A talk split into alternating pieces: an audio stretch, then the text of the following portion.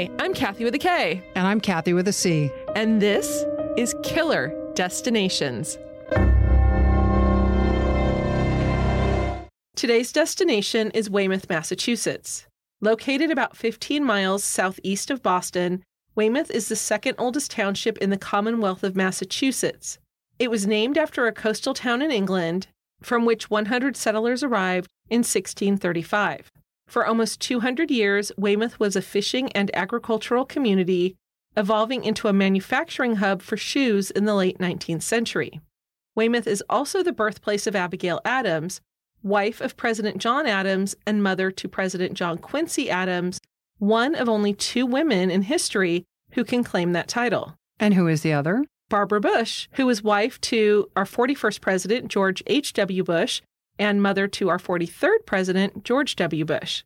Abigail Adams' childhood home still stands in Weymouth and is open to the public for tours. Now with a population of almost sixty thousand residents, Weymouth is considered one of Boston's most affordable suburbs, allowing residents to go into Boston each day for work, but return home each night to an idyllic town in which they raise their families. But in nineteen ninety-three, the murder of a local teenager shattered the image of this bucolic community and left one family impatiently waiting for justice. In January of nineteen ninety-three, seventeen-year-old Jennifer Mullin was a senior at Weymouth High School. She lived with her father, John Mullin Junior, a Weymouth firefighter, and her mother, Marian, who worked at a local bank. Her eighteen-year-old brother, Joseph, was away at college in Ohio at the time. On the night of January twenty-ninth, Jennifer went to a party thrown by eighteen-year-old Mary Reed, who was a close friend and lived about ten blocks away. Jennifer's parents gave her a twelve thirty curfew, and when she did not arrive home by one a.m., her mother called Mary's apartment looking for Jennifer. Missus Mullin was told that Jennifer left the party and nobody knew where she was, but she figured her daughter would be home soon. When Jennifer was not home the next morning, her parents and friends began making more phone calls looking for her. After searches turned up no leads on where she was, Jennifer's parents filed a missing persons report with the Weymouth Police Department around four p.m. Less than a half hour later, a resident in the neighboring town of Rockland, about six miles away from Jennifer's home, discovered Jennifer's body in a wooded area on his property. She was lying on her back, partially covered by pine needles, and her head was turned to the left. There were bruises on her forehead above her left eye, and the redness of her face indicated that force had been applied to her neck. Notably, her lipstick was not smeared, but her blouse was pulled off her left shoulder, and two of her buttons in the middle of the blouse had been torn off. Her pants were buttoned, but the zipper was open and broken. One leg of her pantyhose had been torn completely off, and one of her boots was missing. The next day, on January thirty-first, nineteen ninety-three, journalist Joseph Malia, reporting for the Patriot Ledger, wrote that investigators did not yet know whether Jennifer had been killed where they found her or somewhere else. The ground was covered in pine needles, which meant that footprints and drag marks would be easily concealed. Police assumed whoever was involved in Jennifer's death knew the area because the wooded lot where Jennifer's body was found was not visible from a major road. Rockland Police Chief Kevin Donovan also said that Jennifer may have had friends in the area because neighbors told police that they had seen her before. Plymouth County District Attorney William O'Malley said the autopsy revealed that Jennifer had been strangled. It appeared that the killer grabbed Jennifer around the throat to strangle her and did not use a weapon. When her body was found, she was missing her coat, her purse, one earring, and one boot. Police questioned dozens of Jennifer's friends at Weymouth High School, as well as people who attended the party. Weymouth police also spoke with William Jewett, who went by Bill, who was the last known person to see Jennifer after the party. Bill told investigators that sometime before one a.m., he offered to drive Jennifer home. His car, which was a seventeen-year-old blue Chevy Malibu, would not start, so a friend of the party jump-started it. They were able to get the car started, but it kept backfiring. So to make sure the car did not break down on the way to Jennifer's home, the friend followed Bill and Jennifer in his truck. After following Bill's car, the two vehicles went their separate ways. When police asked Bill to let them search his car, he fully cooperated and immediately turned the car over to authorities.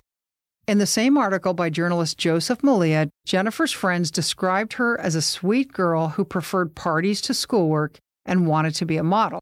Classmates described her as very quiet, but on the weekends, she would always be found at a party. Mark Milligan, who lived next door to the Mullins for twelve years, said Jennifer was quiet and sweet, but she hung out with a rebel crowd. She cared about school and was smart, but if her friends cut class, she would follow. And they liked to party, so she partied with them. Richard Steele, the principal of Weymouth High School, was quoted in this article as saying that during Jennifer's sophomore year, she was in a graphic arts program at a vocational technical school, but that didn't work out for her, so she went back to the regular high school program for her junior year. Three days after Jennifer's murder, on February second, nineteen ninety-three, District Attorney William O'Malley announced that investigators had searched Bill Jewett's vehicle and found no evidence linking him to her murder. Bill was then dismissed as a suspect. That same day, about thirty of Jennifer's friends and classmates gathered just a few feet from where her body was found in Rockland and held a vigil in her memory. Since it was January in Massachusetts, the temperature was freezing and there was a little bit of snow on the ground, but that didn't stop her friends from being there to remember Jennifer. They stood shoulder to shoulder and lit candles as they remembered her as a free-spirited, easygoing, and very trusting person. I have a friend who lost her sibling in a motorcycle accident, and a memorial was put up at the place where he died. And for me, I was really surprised at that, but it turns out that she and her family, especially her mother, find great peace and solace going to this location. In fact, one of their friends actually put up a bench so that my friend's mother can sit there and feel like she's with her son. Oh, wow. Being the last place that he was alive. You know, it's funny because every road trip I go on, you see these things. Right. And in my head, I just think, oh, how sad. Somebody right. died there. Like you just kind of say a quick prayer and travel on, on your way. way. Right. But it would be meaningful to family members that others took the time and placed a cross or flowers or candles or whatever. One of Jennifer's friends, Kristen Higgin, said that no matter what, Jennifer always made her smile every single time she talked to her. Kristen knew she would never meet anyone like Jennifer again, and no one would ever take her place. Mary Reed, who was the person hosting the party the night Jennifer disappeared and one of Jennifer's closest friends, said that Jennifer was not afraid of anything and wondered if Jennifer even knew what was happening when she was killed. Mary placed a lone lit candle in the snow that she said represented Jennifer, and Mary and all of Jennifer's friends gathered around the candle and said a prayer for her. Then they passed around a small bell for each person to ring. Mary explained that Jennifer loved the sound of bells and loved music. In fact, she said Jennifer always wondered what heaven would be like and if Jim Morrison would be there. Join me. Nope. Come on, baby, light my fire. I think Kathy's trying to get an audition of some sort at oh, this yeah, podcast. Uh-huh. Nails on a chalkboard. Mary said that she and all of Jennifer's friends needed to believe that Jennifer was happy now. And Mary had organized the vigil as a chance to remember all of the good things about Jennifer. Those of us who know her want her to be remembered as someone who made us laugh and smile, even during the worst of times. Jennifer's funeral was held two days later on February fourth, nineteen ninety-three at Saint Francis Xavier Church in Weymouth. More than four hundred mourners were present, including many of her friends and classmates. In fact, the high school gave all students permission to leave class for the funeral. Do you know when my dad died, I was in elementary school? Mm-hmm. I mean, you know that. But they actually brought in substitute teachers for all of the teachers to be able to attend. No way. My dad had been president of, it was akin to the P T A. It was just called something different. But he'd been president of that for probably four or five years at that point. And you were kidding me. Uh-uh. And my, I never knew that. Really? But, you never told me that. Okay. You always keep secrets. I totally do. It was amazing because my dad was one of those people who everybody just loved. Mm-hmm. He loved telling stories. He was hysterical. Everybody liked being around him. And what they did after that is behind the backstop on the athletic field, mm-hmm. there's actually a tree planted there. You've got to be kidding. No, how and did it's you still never there. Tell me this before? I don't know. I oh don't know God. How you didn't know that. But the tree is still there to this because day. Because you never told me. That is so cool. That is really, really cool. So for Jennifer, many of the students carried long stem red roses. As you would expect, especially in a small town, many of the teenagers in attendance had gone to school with her their whole lives. When the hearse arrived and the coffin was carried inside the church, a bagpiper played the song Going Home. Jennifer's mother carried a large stuffed teddy bear and other mementos of her daughter. There was also a significant presence from Mister Mullin's colleagues from the fire department. On the day of Jennifer's funeral, the Firefighters Union announced that it had established a scholarship fund in her name that would be used to help graduating Weymouth High School seniors further their education. Almost three weeks after Jennifer's death, Plymouth County District Attorney William O'Malley spoke about the results of medical tests that had been conducted on Jennifer's body. According to the D A, the tests failed to determine whether Jennifer was raped before she was strangled to death. O'Malley called the results ambiguous and inconclusive. However, he did share that tests showed that Jennifer had a blood alcohol level of zero point one zero, which is usually the legal limit to determine if somebody is driving under the influence by most states. By this time, police had questioned hundreds of people but had not come up with any evidence or leads to help pinpoint Jennifer's killer. A police spokesman said they were no closer to an arrest than the day Jennifer was murdered. On March eleventh, nineteen ninety-three, so we're about six weeks after Jennifer was killed, the Patriot Ledger reported that a five thousand dollars reward was being offered anonymously for anyone who could lead police to an arrest and conviction. By the way, on a personal note, I like when people donate anonymously to reward funds. Right, because I, they're not doing it for the glory or yeah, for the attention. You're just in it to help the family. Rockland Police Captain Rodney Rumble said that they believed someone knew something about who killed Jennifer, and the police wanted them to come forward. The reward offer at the time was only good for thirty days. I also like when they do that. They put a cap on it, and they sort of try to light a fire under people. Right. You don't get to pick this up in July. Yeah. You got to get the money now. Mm-hmm. Rockland Police Chief Kevin Donovan said he believed the murderer likely confided to a family member or friend and may have even had an accomplice. And whoever the killer told may be fearing retribution or that someone close to them would be hurt, so Rockland police would protect the anonymity of anyone coming forward with information. Almost six weeks after the reward was announced, the Mullin family and the Rockland Police Association announced on April twenty-eighth, nineteen ninety-three, that they were adding two thousand dollars to the existing five thousand dollars reward with the hope it would persuade someone to come forward. Now remember, this was supposed to be a thirty-day reward. Clearly, it had been extended. At the time, Missus Mullin said that her family was very frustrated that Jennifer's case remained unsolved after three months, and increasing the reward was another way to keep it in the public eye. So around middle of May of nineteen ninety-three, Jennifer's eighteen-year-old brother Joseph, who had actually returned home from college by this point, he was elected to town meeting in Weymouth. Not a town meeting, not the town meeting. I actually had to look this up. Because you know I'm all things political. Yeah, you're totally political, political Marie. Exactly. I'd never heard of this before. But a town meeting is kind of similar to a city council or a board of aldermen, which mm-hmm. I actually had to look that up too. They have that in Chicago, I think. Exactly. Anyway. They do. They absolutely yeah. do. So in a town that has this form of government, town meetings decide three major things. They set the salaries for the elected officials. They vote to appropriate money to run the town. And they vote on the town's local statutes, which they actually call bylaws. And the members who are elected to town meetings actually run in set precincts, and they're elected by ballot at the annual town election. Oh my God, that's awesome. All of the town's voters may vote for what are called town meeting members, and then after the voters elect these town meeting members, it is that day that the town meeting members conduct and vote on the rest of the town meeting's business. Oh my gosh. Isn't that crazy? That's a lot of responsibility. So Jennifer's brother, Joseph, told reporters that he'd wanted to be a politician since grade school. And as much as I love politics, that was never me. I didn't get into it until college. Right. But it was actually Jennifer's murder that caused Joseph to become what he called a law and order candidate and prompted him to run to be elected to town meeting.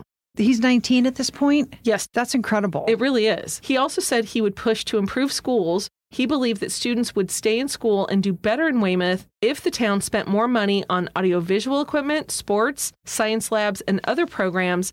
Remember, Jennifer had actually left high school and gone to a vocational school. Exactly. Because she was kind of trying to find her niche. Trying to figure it out. And I think that's what he was doing.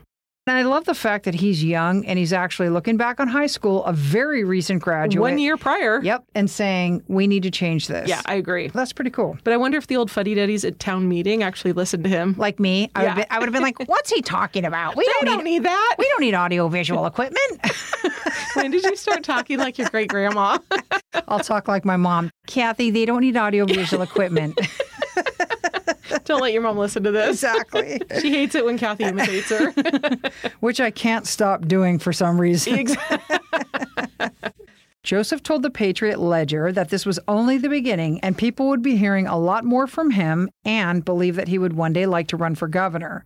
Joseph had just finished his first year at Denison University in Ohio and said he planned to run for selectman when he graduated from college in three years. He also said he wanted to attend law school at Boston College or Boston University and then run for a seat in the state legislature. You know what's interesting, Kathy, though, is that he never went back to Denison University. He actually went to a college in Rhode Island. Yeah, I did notice that later. I never saw this. I can't verify this, but I feel like it was because he needed to be closer to his parents. That would be one hundred percent my guess, but yeah. I didn't read that anywhere. Joseph said that his sister's unsolved murder made him aware of the problems teenagers have to face and wanted to change things by advocating for a crime prevention program.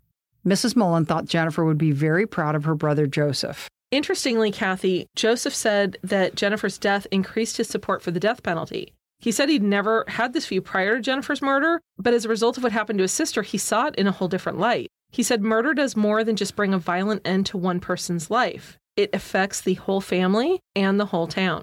You know, Kath, I'm sure that's a very common experience. Somebody who has a murder close to them, or I mean, honestly, any kind of violent crime, you see it from a whole new perspective with empathy for the families. And again, it just reverberates within the community. On June fourth, nineteen ninety-three, in the Patriot Ledger, Jennifer's parents spoke with journalist Joseph Malia. The interview took place a few days before it would have been Jennifer's eighteenth birthday. And it was the parents' first interview with the press. Mister and Missus Mullin talked about how they had dealt with the pain of their daughter's murder over the past four months. They shared that Jennifer's favorite flowers were lilies and roses, and that she liked teddy bears and Marlboro cigarettes.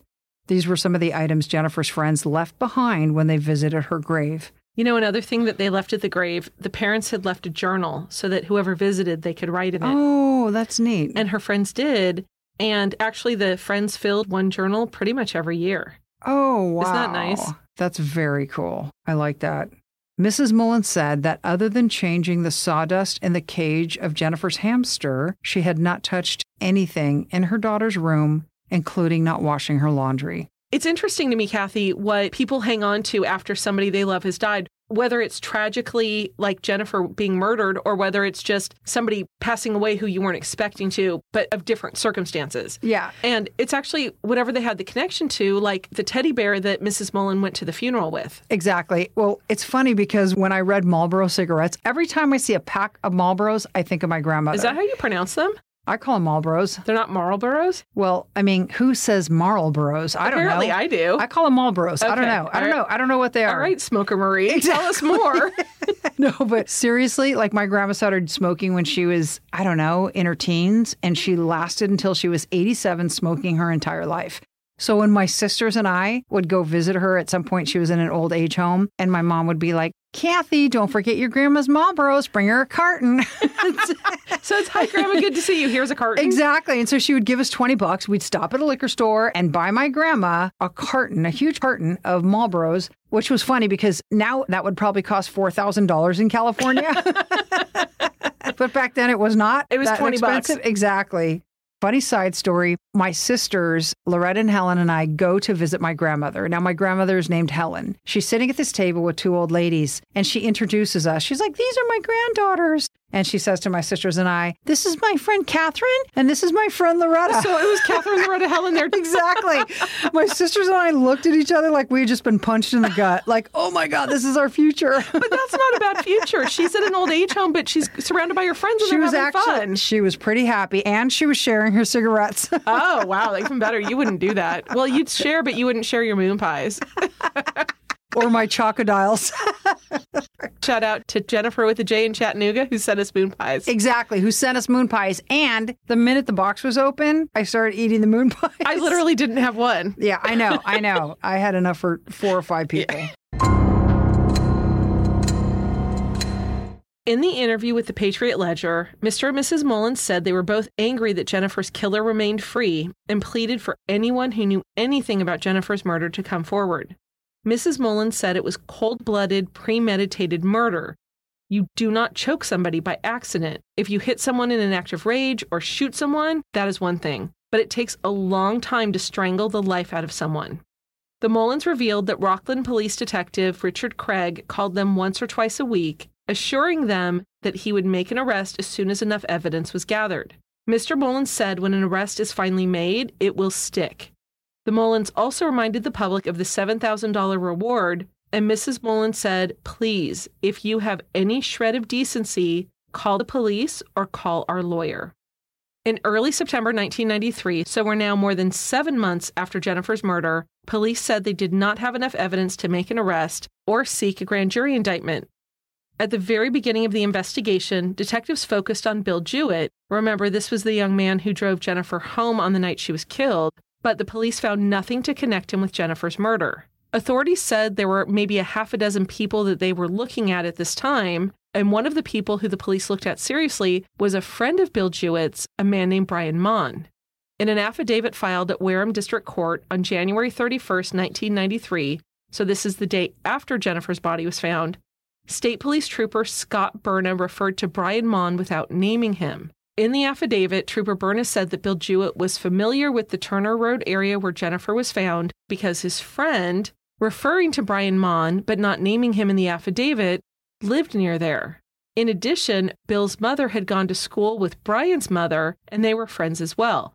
Now, this is something that Missus Jewett, Bill's mother, first confirmed when she spoke with detectives. Brian lived about twelve houses away from the wooded lot where Jennifer's body was found. However, there was no evidence that tied Brian to Jennifer's murder, and no other leads presented themselves. District Attorney William O'Malley said that the sad truth was that some murders are never solved, but he also said this case was given the highest priority in his office. D A O'Malley said the fact that an investigation is not successful doesn't mean investigators had not tried hard enough or committed enough resources or had cared enough. And State Police Lieutenant Bruce Gordon said the investigation was still active. For the first few days, at least twelve state troopers worked on the case before handing it over to Trooper Berna and Rockland Detective Sergeant Richard Craig. But Lieutenant Gordon pointed out that as the months passed, there is a limit to what investigators could do. Bonjour, parlez-vous français? Me neither, despite the fact that I paid for it in college, which is why I need Rosetta Stone, and so do you. As you all know, I've used Rosetta Stone in the past for my German, and it's wonderful. And in fact, my niece is going to be studying abroad this fall, and she's going to be using Rosetta Stone so that she can learn the language and have a much more enriching experience while she's abroad. Rosetta Stone has been the trusted expert for thirty years with millions of users and twenty-five languages offered. And they have speech recognition, which gives you feedback on your pronunciation. They also have two different options available to use it. It's available both on your desktop and through an app. Don't put off learning that language. There's no better time than right now to get started. For a very limited time, Killer Destinations listeners can get Rosetta Stone's lifetime membership for fifty percent off. Visit rosettastone.com slash today. That's fifty percent off unlimited access to twenty-five language courses for the rest of your life. Redeem your fifty percent off at rosettastone.com slash today today. Close to three years after Jennifer's murder on November first, nineteen ninety-five, journalist Neil Porter Brown wrote in the Patriot Ledger that a grand jury would start investigating her murder and that officials had a list of almost one hundred twenty witnesses who could potentially be called to testify over the next several months. Now, remember, Kath, in grand juries, people are subpoenaed. It's a process that's secret. You know, but you at least have the juice of a subpoena behind you as a prosecutor. So, Kath, by this time they have a new district attorney. Plymouth County District Attorney Michael Sullivan would not confirm to journalist Brown that a grand jury would look at Jennifer's case. But he did hint that his office was doing all it could to make an arrest, saying that Jennifer Mullin's case was an open investigation and his office was using all of the tools available to them, one of them obviously being impaneling a grand jury. In the article, Missus Mullin was quoted as saying that she heard rumors about a grand jury probe ever since Jennifer was killed almost three years prior, and she hoped to see it happen. Jennifer's brother Joseph, who was now attending college in Rhode Island, said that it was about time and that it should have been done before, but he was glad to see progress in the case. In an interview on the fourth anniversary of Jennifer's murder in January of nineteen ninety-seven, Missus Mullin said she was the first person to testify before the grand jury in November of nineteen ninety-five and was frustrated that the process had not gone faster and really thought that there would have been an arrest by this time. It was revealed in the same article that Jennifer's parents got divorced after her death. Journalist Brown spoke with Jennifer's father in a separate interview, and Mister Mullin was critical of the police and unsatisfied with the way things were handled. But he said he thinks of Jennifer every day, remembering her smile and her brightness. Kathy, what was really interesting to me is that the day after this article ran, mm-hmm. that included the interview with Missus Mullin, the next day in the Patriot Ledger, there was a section in the obituaries that was entitled In Memoriam. Mm-hmm. So I guess there were people who took out ads in there talking about a loved one they had lost. And I actually just kind of stumbled across it, but it was an In Memoriam that said, in loving memory of Jennifer Mullin. It was written by her dad, and it said, Dear Jennifer, it's been four years since you were taken away from us for no reason.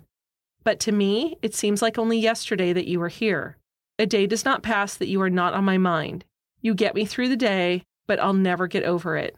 I know you have a friend with you. Watch over us. I miss and love you, Dad. And that broke my heart. On October sixth, nineteen ninety-seven, so this is more than four and a half years after Jennifer was murdered, Boston Globe journalist Jason Pring reported that authorities had arrested someone for Jennifer's murder. It was the person to last see Jennifer alive on the night she was killed, William Jewett, Junior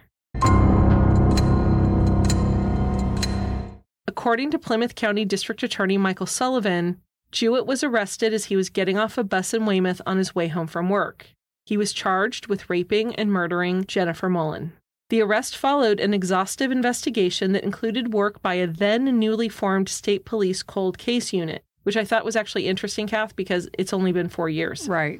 But good for them. Exactly. With the renewed effort in looking into the case, thousands of hours of investigative work went into proving who killed Jennifer. The grand jury, as you'll recall, started hearing evidence in Jennifer's murder case in November of nineteen ninety-five, but secret indictments were not handed down until two years later, which was October sixth, nineteen ninety-seven.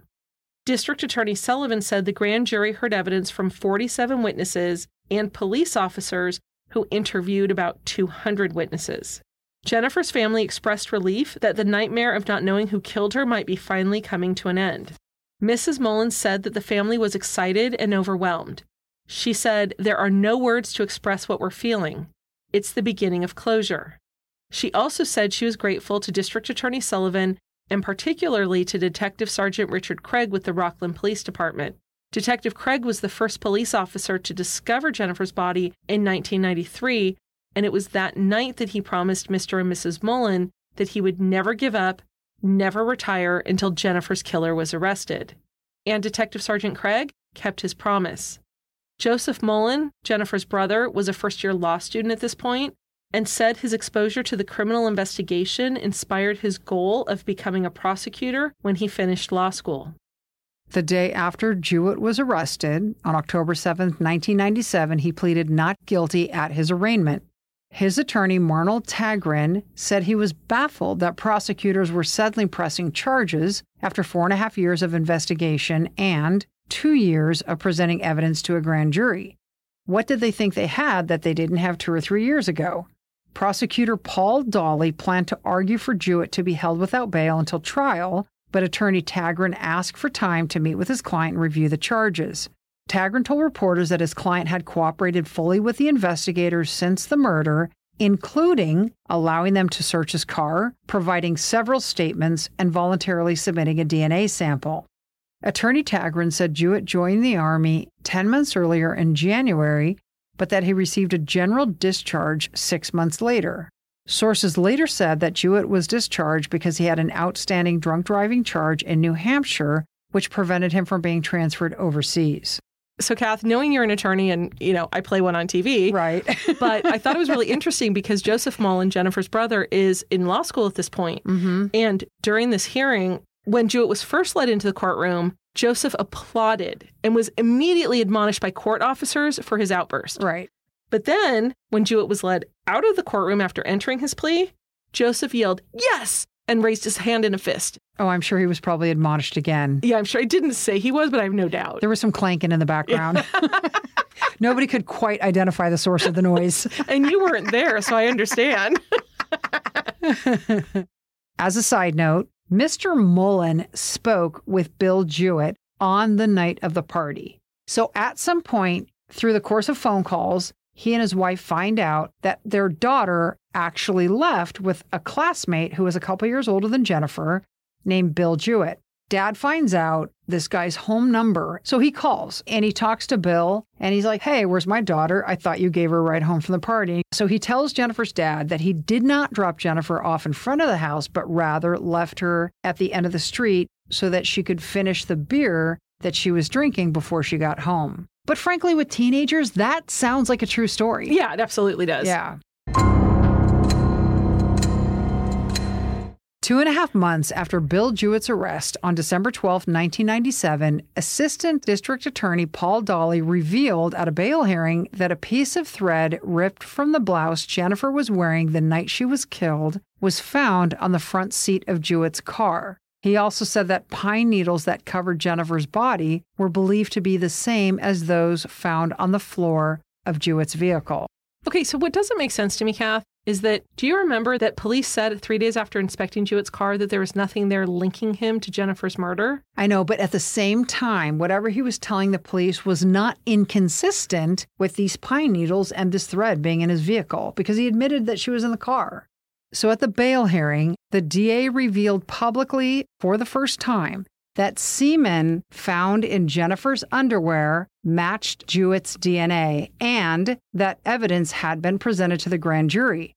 Prosecutor Dolly said that when Jewett was first asked by investigators about sexual contact with Jennifer, he denied it. But once he was told that they had a D N A match to semen found on her clothing, he changed his story to say that they had consensual sex. Jewett's defense attorney, Robert Jubinville, asked that his client be released on ten thousand dollars bail. Superior Court Judge Suzanne Delvecchio denied the request. On November sixteenth, nineteen ninety-eight, almost six years after Jennifer Mullin was raped and murdered, trial began in Brockton Superior Court with a selection of ten women and six men who would serve as the twelve-member jury and four alternates. That same day, the newly seated jurors went on a two-hour bus tour through Rockland and Weymouth, including the site where Jennifer's body was found in January of nineteen ninety-three.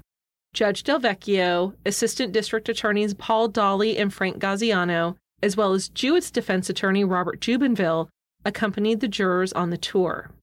The next day, during opening statements, prosecutor Frank Gazziano said William Jewett, who was nineteen at the time, made sexual advances toward Jennifer after they left the party, and she told him no. Gazziano said Jewett then raped Jennifer and killed her when she threatened to tell her father. Also during opening statement, prosecutor Gazziano said Jewett confessed to a fellow inmate that he had killed Jennifer and provided details of Jennifer's murder. The inmate, named Mark Obershaw, would provide details during the trial. Jewett's defense attorney Robert Jubinville told the jury during his opening statement that his client admitted to hiding Jennifer's body, but did not kill her. Jubinville said that William Jewett had consensual sex with Jennifer and became terrified when she died inexplicably, leading Jewett to hide her body out of fear. Jubinville also said the testimony from fellow inmate Mark Obershaw was unreliable and self-serving, calling Obershaw a pathological liar. Jubinville also said it was a disgrace that the D A's office was using him in the trial because Obershaw frequently wrote letters to the district attorney's office claiming he had information on various cases in exchange for leniency in his murder case. Obershaw was in jail awaiting trial on charges of bludgeoning his brother to death. According to court records, during the first day of testimony on November eighteenth, nineteen ninety-eight, three residents of Turner Road, where Jennifer's body was found, testified that they saw an automobile with a single male occupant traveling on Turner Road between two and three a.m. Two other residents heard an automobile backfiring at around that same time. Jewett's friends testified that on the morning after the party, Jewett told them he hoped nothing had happened to Jennifer because, quote, he did not have an alibi, unquote. Friends also testified that for two days after the party, Jewett was nervous, pacing, and agitated, and denied to them, as he initially did to the police, that he had ever had sexual intercourse with Jennifer. Inmate Mark Obershaw, also known as the Snitch? That's right. Okay. Then took the stand and testified that he met Jewett in the Plymouth County Jail in October of nineteen ninety-seven, and they became friends while playing poker and basketball together. Within a couple of months of their meeting, Obershaw said that Jewett confessed to the killing, telling him that Jennifer refused at the last minute to have sex with him and that he had sexual intercourse with her anyway. When he finished, Jennifer started yelling that he had raped her and she was going to tell her father. Obershaw also testified that Jewett, first telling Obershaw that the strangulation was an accident, later told him he had to strangle Jennifer to prevent rape charges. Jewett then told Obershaw he put the body in the trunk of his car and drove to a street where one of his best friends lived because he knew a spot where he could hide the body. Doctor William Zane, the state medical examiner, testified that Jennifer died of asphyxia due to strangulation. Based on the bruises on her neck, he concluded she was strangled by someone's hands, not with a rope or cord, and determined that Jennifer died about one thirty a.m.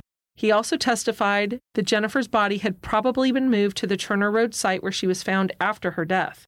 In addition, Doctor Zane testified that the semen recovered from Jennifer's underwear revealed a high probability that it had come from Jewett, and Jewett could also not be excluded as the source of the semen recovered from elsewhere on her body, though analysis of that semen was inconclusive. Defense attorney Robert Jubinville brought another jail inmate to the stand, a man named Jose Linares, to prove fellow inmate Mark Obershaw was lying when he testified for the prosecution that Jewett confessed to him and that Obershaw was only repeating information he gleaned from the newspaper. Linares testified that he was close friends with Jewett, but Jewett never told him the details about Jennifer Mullin's murder. Linares also testified that Obershaw was found going through other inmates' legal paperwork to find out details about their cases. Defense attorney Jubinville reiterated what he told the jury during his opening statement, that Obershaw was perjuring himself in an attempt to reduce his possible sentence. This prompted A D A Dolly to show a written contract between his office and Obershaw that stated Obershaw's charges would not be reduced for cooperating in the trial, but rather he would be allowed to serve his time in an out-of-state prison to avoid possible retribution. Bill Jewett did not testify in his own defense.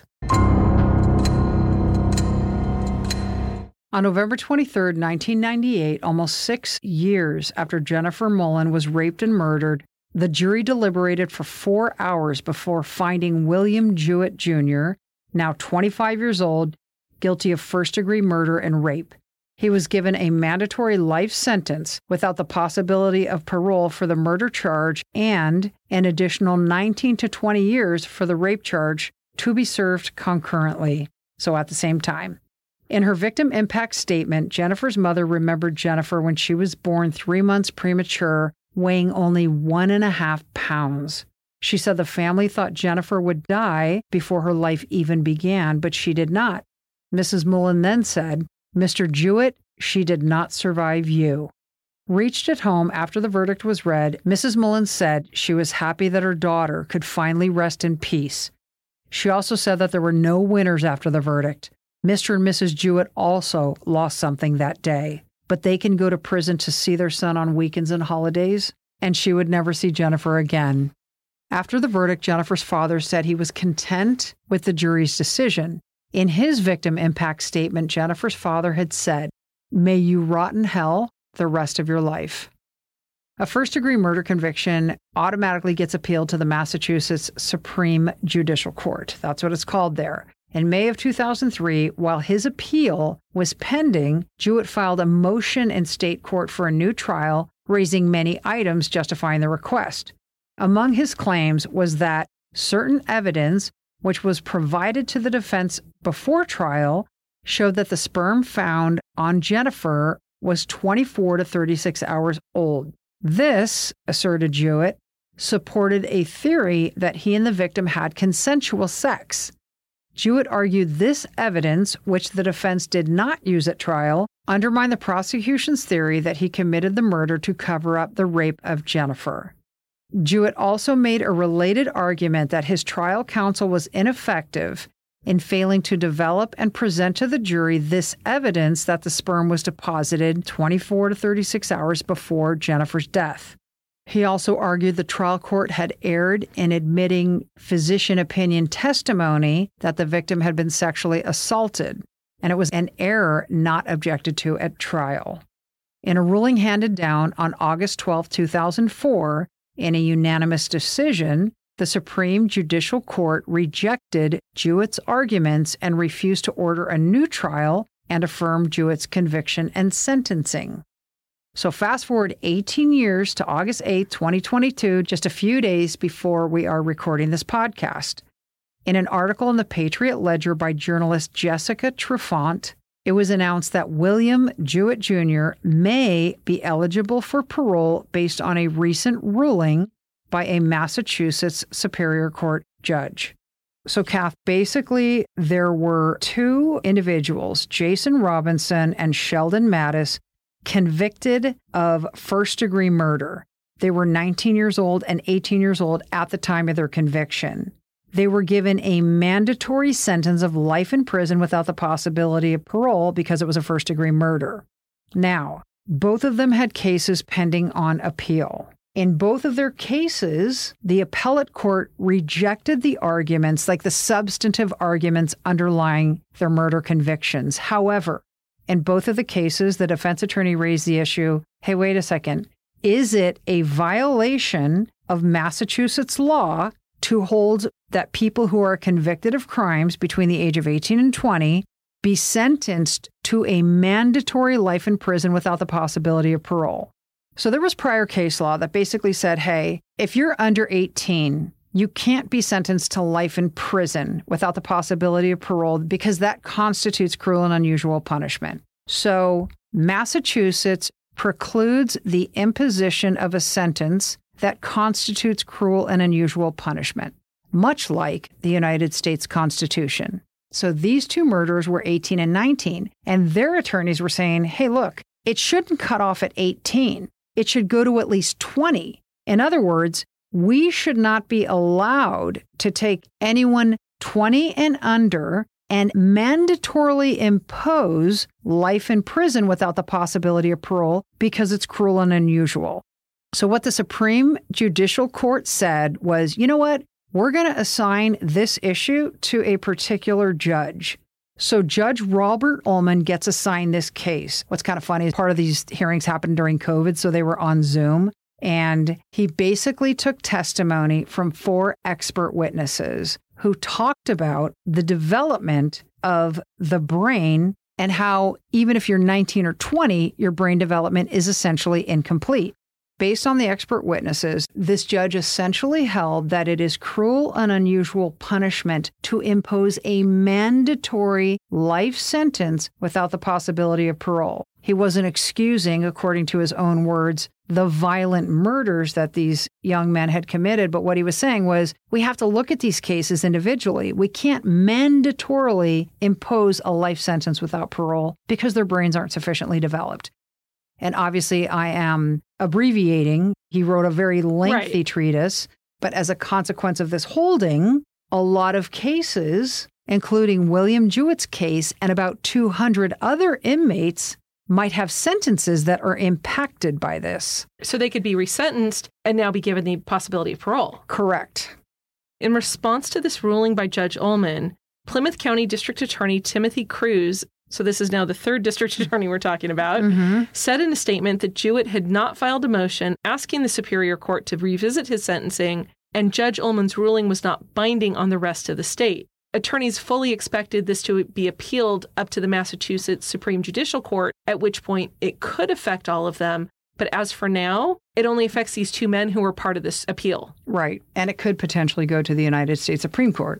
But here's the thing, Kath, real quick. Even under this ruling, if Bill Jewett's sentencing was affected and he got a new sentencing hearing, theoretically, the judge still could order him to life in prison without the possibility of parole. This judge was trying to create a narrow focus that says it can't be mandatory. Right. But you have to understand at the same time how Jennifer's family feels. Oh, yeah. And all the families that would be affected by these two hundred totally. Inmates that are under this. Totally agree. So District Attorney Timothy Cruz said, if and when we receive a motion in this case, we will consult with the family of the victim and proceed with our duties in a responsible, thoughtful, and measured way. We will seek to do justice, taking into account the viciousness of this crime, a horrific rape and a murder of a teenager, the loss to her family and the community of that young life, and will do so in a court of law. Joseph Mullin, who is Jennifer Mullin's brother, had a successful legal career in a myriad of positions and now works as the deputy public defender in El Paso, Texas. When news of the possible change in Jewett's sentencing reached him, he was quoted as saying, I get that people have rights and they do need to be protected, but you can't go around murdering people in cold blood and get away with it. Joseph said he thought about his sister every single day for his entire life. His mother died more than a year ago, but she and his father, who was now retired from the Weymouth Fire Department, never got over the loss of Jennifer. My dad has the biggest heart, and he lost his daughter. Hope you enjoyed it. Thanks for listening. If you liked us, and hopefully you did if you stayed this long. Exactly. Tell a friend. And follow us on our social media channels. You can find us on Instagram and Facebook at Killer Destinations Podcast.